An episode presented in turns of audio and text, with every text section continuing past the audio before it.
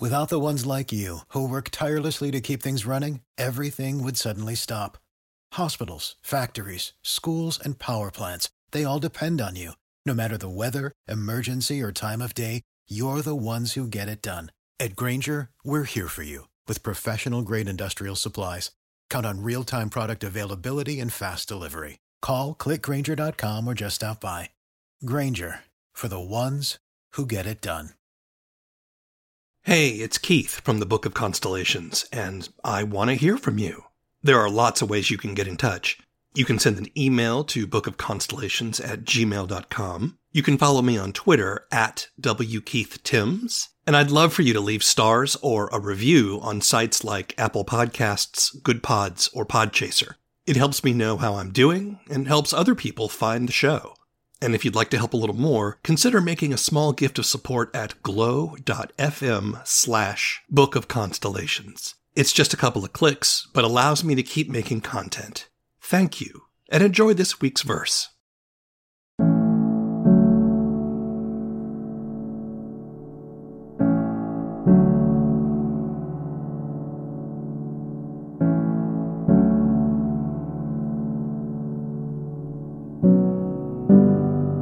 The Book of Constellations. Written, produced, and performed by W. Keith Tims. Chapter 1, Verse 14.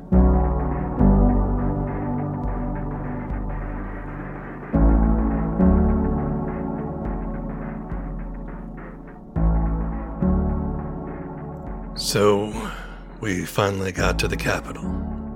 I don't want to give you the wrong impression. We had a few stops between our arrival there and Mara Astrom's death at the river. We still had a fair amount of miles to cover, and police were still looking for Satya. Oh, and this is when Pilot Quaid was back on the air, and you remember how insane things got. His fans and militia groups were out in the streets, holding rallies, building bonfires, and putting people in hospitals in the name of freedom. So we still kept a low profile when we could. But I have to say that with the Theta group off our trail, the going seemed a little easier overall. That was the first time Rael bought us groceries. We had arrived in a middle sized town, and Rael told me to pull into this 24 hour megamart, go to the customer service desk, and give him my name. And sure enough, there were bags waiting for me food, water, coffee, tea, ibuprofen, new clothes for me, fresh outfit for Satya, right in her style, and some colored thread that she had asked for. All of it was already paid for. Back in the RV, I asked him how he got the money for it. Investment. Your financial system is unfair and oppressive, but it is the best option for now. I said, okay, but you have to have money to invest. You, um, you didn't steal money from anyone, did you? Of course not, Simon. So, where did you get the money to invest? Answering surveys, he said. Surveys? Like, on the internet? When? While we were on the road. Those things hardly pay anything. How many surveys did you answer? All of them. Satya starts to giggle. oh my god, I cannot wait to see what trends in fashion and home goods turn up six months from now, with Rael's opinions shaping business decisions. And I have to laugh too. Rael smiled a little, but that was about it. In truth, except for a few moments like that one, the RV had become a lot quieter since Mara's death. Rael was never much of a talker, but uh, I don't know. He seemed serious and tired. It wasn't the same as his depression on Tulip Lane. There was a purpose in him still, but he was struggling. Satya spent a lot of time just being with him. I'd catch her napping, head on his shoulder, while he watched the trees go by. She used that thread, by the way, to make friendship bracelets. I remember her smiling as she tied one around Rael's wrist to join the hospital bands he still wore there. She looked really happy. She, uh, made one for me, too, and that made me happy. Still got it on, next to my own hospital bands now. All right, the capital. I timed it so we're coming into the city after the evening rush hour, so the traffic isn't quite so bad, thank God. We're bumping along the potholes, and I'm watching for the cops, you know, just in case. The skyscrapers are throwing long shadows over the streets as the sun sinks low. Every so often, I catch a glimpse of the Capitol building dome on a hill, trying to look impressive in marble and gold. The Capitol is taller than the churches, but dwarfed by the bank towers. Guess that says it all. Since we entered the city, Rael, if anything, has gotten quieter, more focused, a little grim, sitting straight and still, swallowed in his wool poncho. I say to him, So, how do you want to do this? I don't think they're gonna just let us make an appointment to see the governor. Rael says, We're not going to go there right now. We have to meet someone else first. Who? A friend of a friend. I made a promise, and we should see her. Turn here. If you've ever been to the capital, you may have driven past this little war memorial park nearby. It's easy to overlook. It's small, and they put a big fence around it a few years back when the rich people moved out and took everything with them. Homeless folks started sleeping in it, and I guess they figured a fence is cheaper than housing. But anyway, I found a place to park nearby, though I have to admit, felt a little strange, being so close to the very seat of the authority that would love to make us vanish. But Rael is unconcerned and leads us through this poor neighborhood, past the war memorial. Where are we going? I ask him. Do you remember Gary from the diner, back on the first night you and I met? Of course. He wanted me to look after a friend of his, someone he knew from his days in the military. Her name is Janice. I believe that she can help us. Does she live nearby? I don't know. I can't find her but the traces I have for her lead us here, where many people like her live. How can she help us? She left the military after an injury in the Gulf and took a job working security in the Capitol building. This was before her illness became too much for her to manage alone. But I believe that she can help us find the ashes. You may remember that Rael believed the Ashes is a code name for some secret artifact or project that would prove the existence of the darkness that the governor had personally hidden it away. Satya is peering through the bars of the fence at the memorial. What war is this for? Before I can answer, Rael, not pausing in his determined stride, says, I do not understand why you build monuments to war. I say, well, it's more to remember those who died fighting in the war. You know, to remember their sacrifices. It is important to remember those who died, yes. But where are your monuments to those who died of starvation, or disease, or oppression? Those who died of neglect and abandonment? Uh, uh, I mean, I'm sure there are a few somewhere, but we remember soldiers because they died for our country. They didn't have to die. People don't have to die of neglect either. No, but soldiers chose to serve and take the risk, except those who were drafted. Those who die needlessly to oppression and disease do not choose to. Does that make them less worthy of remembrance? What? No. Uh, soldiers died so that others can live. I thought you said they died fighting for their country. It's the same thing, isn't it? Rael gestures to the dirty streets, the crumbling houses, and the derelict people there under the eyes of the Capitol building and the glimmering towers of the city. Is it? We're past the park now, heading for an overpass, the interstate highway that runs through the heart of the city. He says, I can think of better memorials than stone and bronze. Come, let's find one. Under that eight lane overpass, gather the people that have nowhere else to go. It's the closest thing they have to shelter from the sun and rain, though not the cold. These are the people with even less than those on Tulip Lane. While they may be citizens, most of them are sick, or lost, or struggling alone with all the stuff that life throws at you. Hell, if I didn't have my RV and a place to park it, I might have ended up in a place like this. There's probably a hundred people huddled in the darkness here, silhouettes and shadows, draped with blankets and gathered in knots. There's trash everywhere, and you get the smell of garbage and sweat, and human waste as you draw near. Overhead, the traffic rushes past, thousands of cars in a day, likely unaware of the little colony of last resort they drive over. I think every few weeks the cops come in, break things up, send people out into the streets, and then the city does a token cleanup. But where are they supposed to go? If they had family or friends willing to help, they'd be with them already.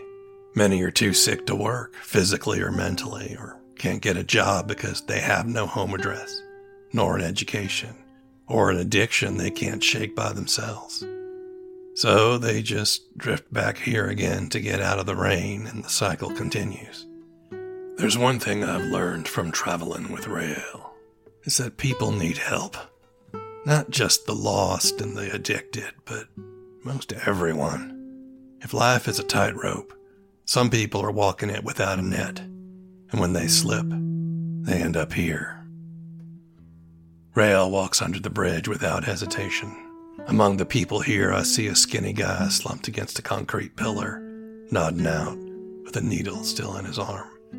A man with greasy hair is pacing in tiny circles, muttering to himself. But most of the people here are just sitting, talking, playing checkers, sipping from a flask of cheap whiskey, waiting for tomorrow so they can wait for tomorrow.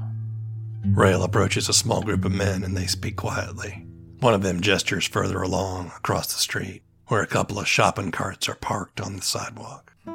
There, hunched over on a rusted lawn chair, is a worn and distracted woman, Janice. She has brown skin, dotted with little black moles and long, untidy dreadlocks that swirl around her shoulders like a shroud. Several layers of dirty clothes hang from her body, grubby fingers protruding from fingerless gloves. She is busy writing feverishly into a stenographic pad on her lap with the stub of a pencil, but she pauses to look up as we get close. She stares at Rael a moment, mistrustful and a little afraid. Fidgeting on her chair, she wets her chapped lips before leaning toward me and indicating Rael with a stab of her pencil. Is he here? Do you see him? We're taken back a bit, but Satya recovers first. Yes, he's with us. This seems to give Janice the courage to look at him more directly now, though there is still doubt in her puffy eyes. I don't really blame her. Rael is unusual to look at in the best of circumstances. She says to him, Are you real? I am Rael, he says. She keeps glancing to the side as if there's something just on the edge of her vision that keeps distracting her. I know sometimes I see things that aren't there, only on the tests, but I know of you.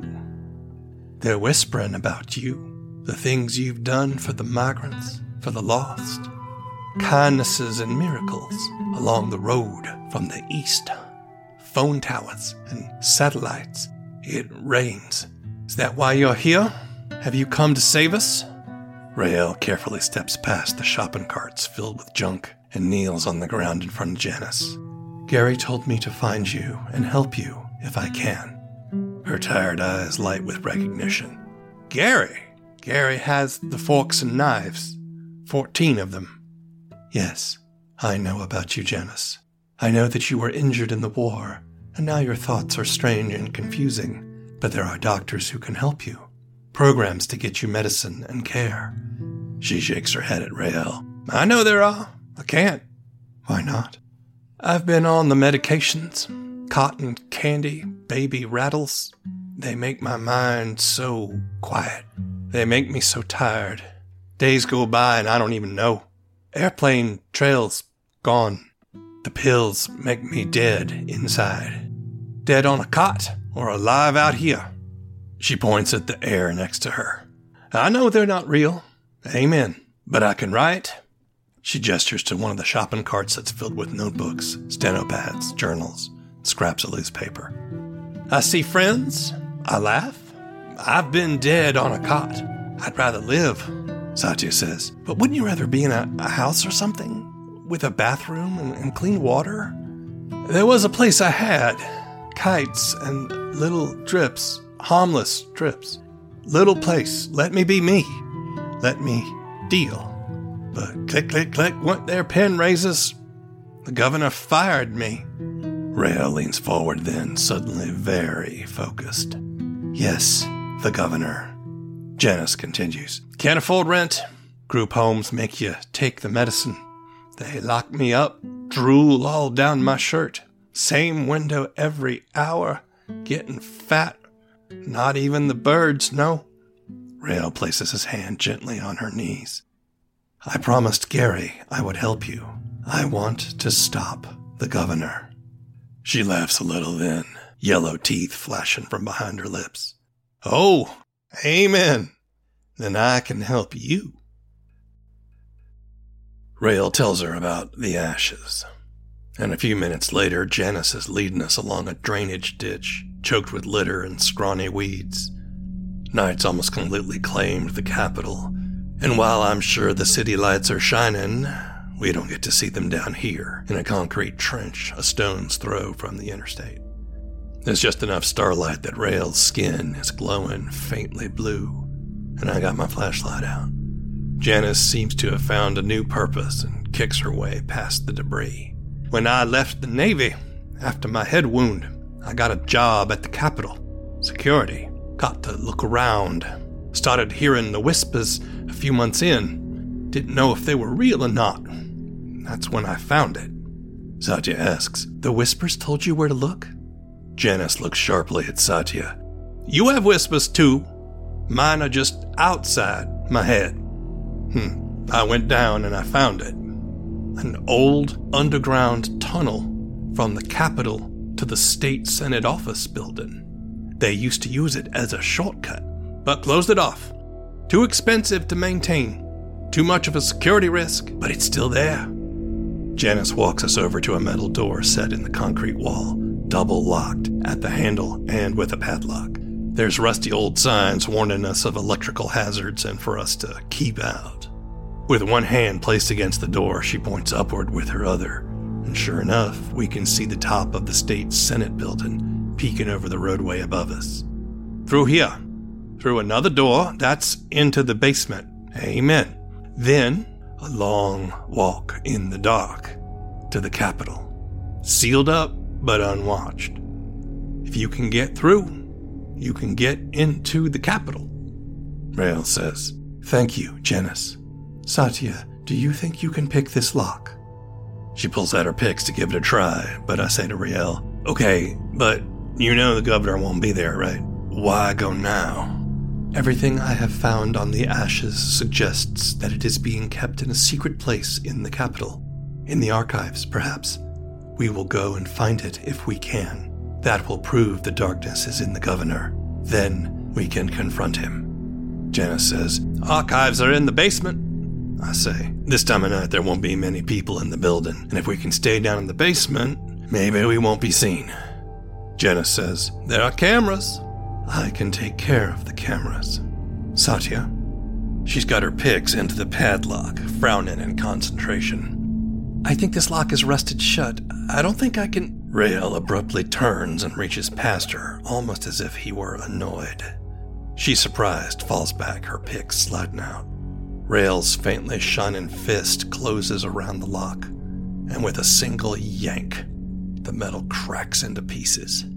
His fingers open, and the shards of the broken padlock clatter to the ground. Now try the door lock, if you can.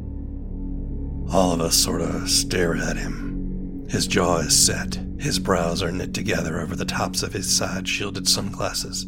He looks impatient, tense, almost anxious. Satya, a little cowed, turns back to the door and starts working again. Janice murmurs something to the invisible people to her right, and then says to Rael, You should be careful, real Rael. You will be tested in the tunnel. A long walk in the dark. There are no stars down there, just you and your friends and the voices. And I know you have voices, Rael. Multitudes in your head. Do they weep in despair or scream for vengeance? With great control, he says, We will manage. She laughs, her long, messy locks swirling around her. Ha ha! That's what I said! Ha ha ha! And she heads back the way she came. I ask, Janice, will you be okay? She doesn't look back. Alive out here. Amen. A rusty creak signals that Satya has opened the door. She's putting her lockpicks away as Rael peers into the darkness under the streets beyond it. I say, Okay, so what's the plan? Are we gonna. Rael goes in without a word.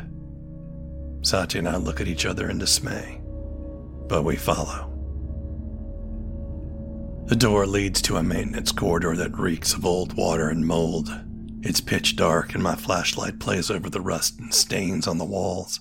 I ask Rael if he can see all right with those dark glasses of his on, but he simply says, I am fine. A short walk, another locked door that Satya handles, and we're in the basement under the State Senate building. It's not a very big room, really, mostly just a hub for a couple of fenced off stairwells and the wide tunnel that leads into the deeper dark toward the Capitol. There's no light, no one's been down here in years except for the vermin. I have no idea how far this tiled tunnel goes. My flashlight doesn't carry far enough to see the end. But Rael starts walking. Satya moves to catch up and walk beside him. Hey, are you okay? I couldn't help her. Janice? I don't think she wanted to be helped. She thought the medicine was worse than her condition. He shakes his head sharply. She needed better care more attention to dosage, more therapy, more than the feebly funded programs could give her. You build monuments for dead soldiers, but what of the living? Those who die in war are lionized in marble, but the injured must hide under a bridge? She starts to say something, but he cuts her off. And it's not just soldiers. Your people are made to feel ashamed for asking for help. You invent stories about the sick, the poor, the addicted, that if they somehow simply had more courage or industriousness, they would not suffer. You hoard your money, your time, your resources, calling them greedy or lazy or unworthy. Unworthy of your gifts. Now, where have I heard that before? He's striding faster, deeper into the dark. Is Janice unworthy because she is sick? Are you, Simon, unworthy of medicine because you lack money? Are you, Satya, unworthy of safety because you are different? Your people are embarrassed by you. Satya cuts in, trying to see his face in the scant light scattered from my flashlight. But not everyone is like that.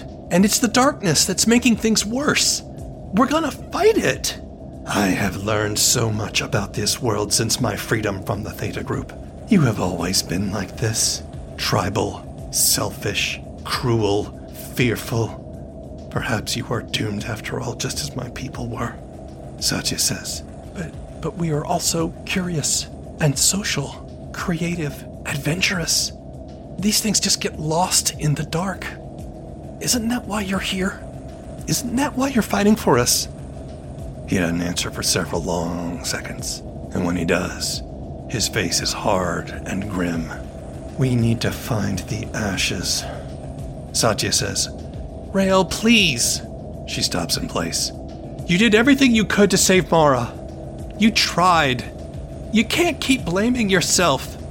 Maybe, maybe you can't save everyone. But he doesn't stop walking. Not when I am the only one trying.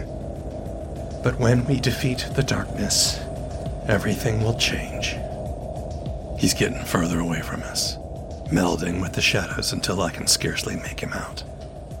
There's nothing for it but for us to follow him, our shuffling footsteps echoing in the black. We finally reach the other side, the abandoned basement under the Capitol. The stairs are blocked with the fence at the bottom, but it looks like someone has already cut through it years ago, maybe some failed attempt to break in. We peel back the rusty chain link, covered with spiderwebs and grime, to go up the stairs, only to be stopped dead at the top.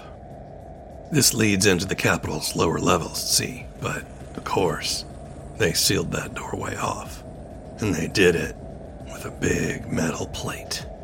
No handle, no lock to pick, just a metal wall. Nowhere else to go except back.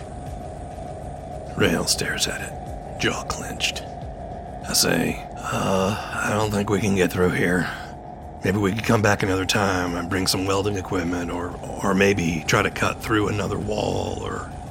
Rael places his hands on the metal sheet and presses. The walls creak, then groan, then snap. Drywall cracks and wood splinters as Rael somehow pushes that 300 pound steel plate from its mounting, sending it crashing forward in a cloud of dust and debris. It falls outward into the hallway and smashes onto the floor, shaking the building around us. Satya has a hand over her mouth, staring in disbelief. I say, Rael, uh, someone had to have heard that. He looks back at me, his clothes and face streaked with plaster dust. Then we had better hurry. And he steps through. Down under the Capitol, it's a maze of plain corridors, offices, and storage rooms, mostly records, maintenance, archives. Rael is walking fast, like he knows where he's going, and Satya and I are just trying to keep up, expecting to see police at any minute. But the place feels empty. Everyone's gone home, right?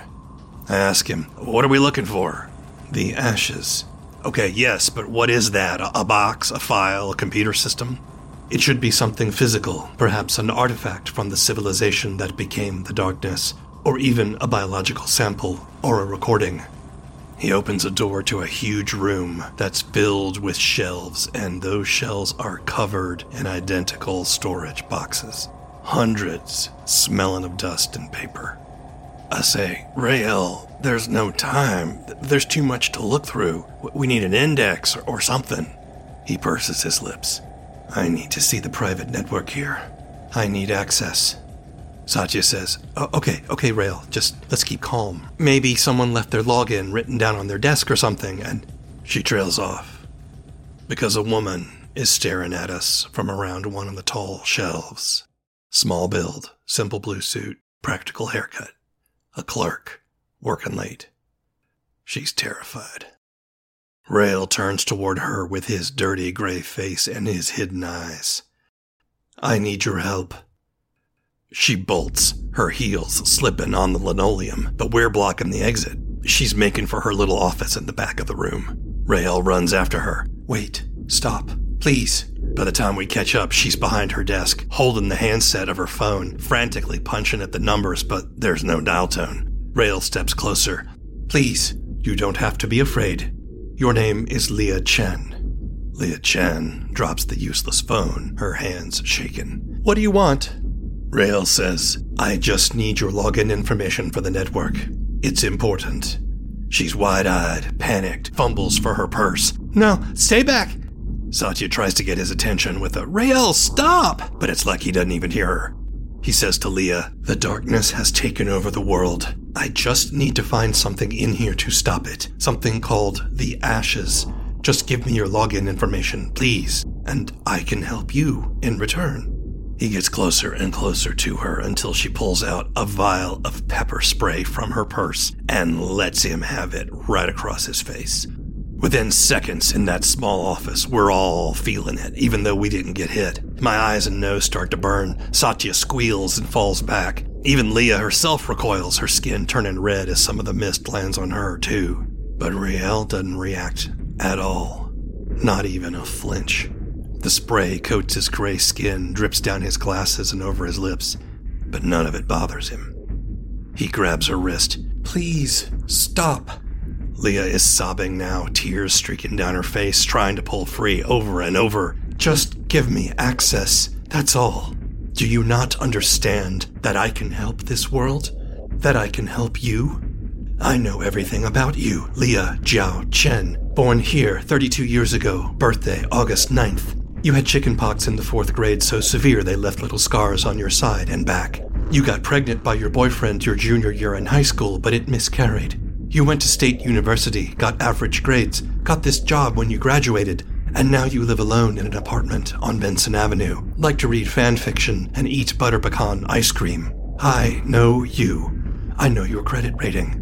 I can change it if you like. I can arrange for you to get the loan you want to buy a house. I can give you details about your supervisor to help you negotiate a raise. I know this entire world and I am trying to save it. But the one thing I don't know, the one thing I need is your login information.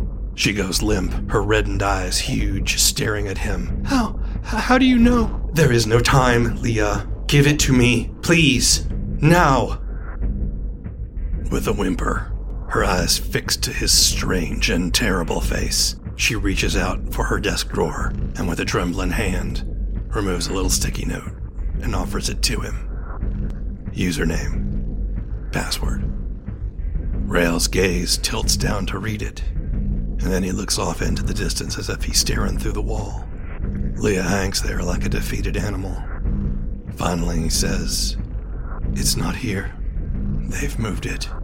It's at the governor's house, not the official residence, his private home. He lets Leah go and she slumps to the ground, her face a ruined mess. I'm sorry. I will make this up to you. He moves toward the exit. Let's go. Satya says, No. Her face is stormy. There are tears, but I don't think they're just from the pepper spray. Rael hesitates. Satya, we have to go. They will be here in a moment. I don't care, she says, and pushes past me to go into the office. To Leah, there on the floor. Satya finds a bottle of water on the desk, some tissues, and begins to tend to Leah's eyes and face, washing away what she can. Rael says, Satya, please, if they find us, if they try to take you away again, I'll. You'll what? You'll terrify them? You'll bribe them? You'll break them in half like you did the wall? No, I would never. See, I believe that too. But now I'm not so sure. Satya, they're coming. Simon, please convince her. I shake my head. I'm sorry, Rael. I expect we're going to have to fight at some point, but not like this. Not with people like her. Satya stands as Leah is recovered enough to tend to herself. She stares Rael down. Rael, you are beautiful and terrifying, miraculous and inexplicable. You are the kindest, most empathic, most selfless person I have ever met. And you just scared the hell out of me. That was just a whisper of your anger. And look what you did. Tell me, Rael, is the darkness taking you too? Rael tries to find words to answer her, but he cannot. He casts his shrouded gaze around the room, his dirty face streaked and confused. We're so close. I know where it is now. I, I, I can feel it. It can all end if we just go. She stands fast. Not like this. If this is how we're going to start doing things, then they can come and arrest me. Take me back. Call me Kumar again. Rael's fingers clench and open repeatedly into fists. I don't know if I can grieve for two worlds, Satya. She softens at that, but does not give in. There is no saving us if you despair. We're already drowning in it. And that's when I hear shouting somewhere out in the halls. I say, now or never. I need you, Satya. I need you here at the end. She takes a deep breath. For a moment, I honestly don't know what she's gonna do. But then she says, All right, we'll finish this together.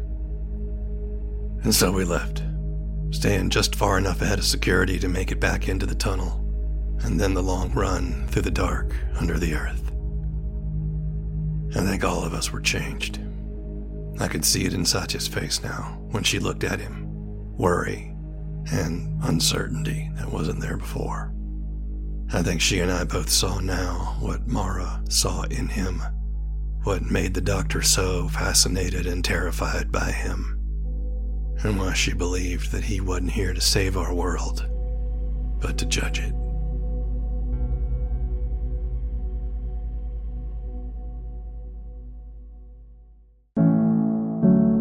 The Book of Constellations is written, produced, and performed by W. Keith Tims. Music in this episode included Laura Palmer Funeral March by Rest You Sleeping Giant and Quoin by Axletree. Additional music by Free Sound Collective. The theme is Cycles by Pictures of the Floating World. For more information, visit our website at bookofconstellations.com. If you don't mind, hop on social media and tell people about our story. Until next time.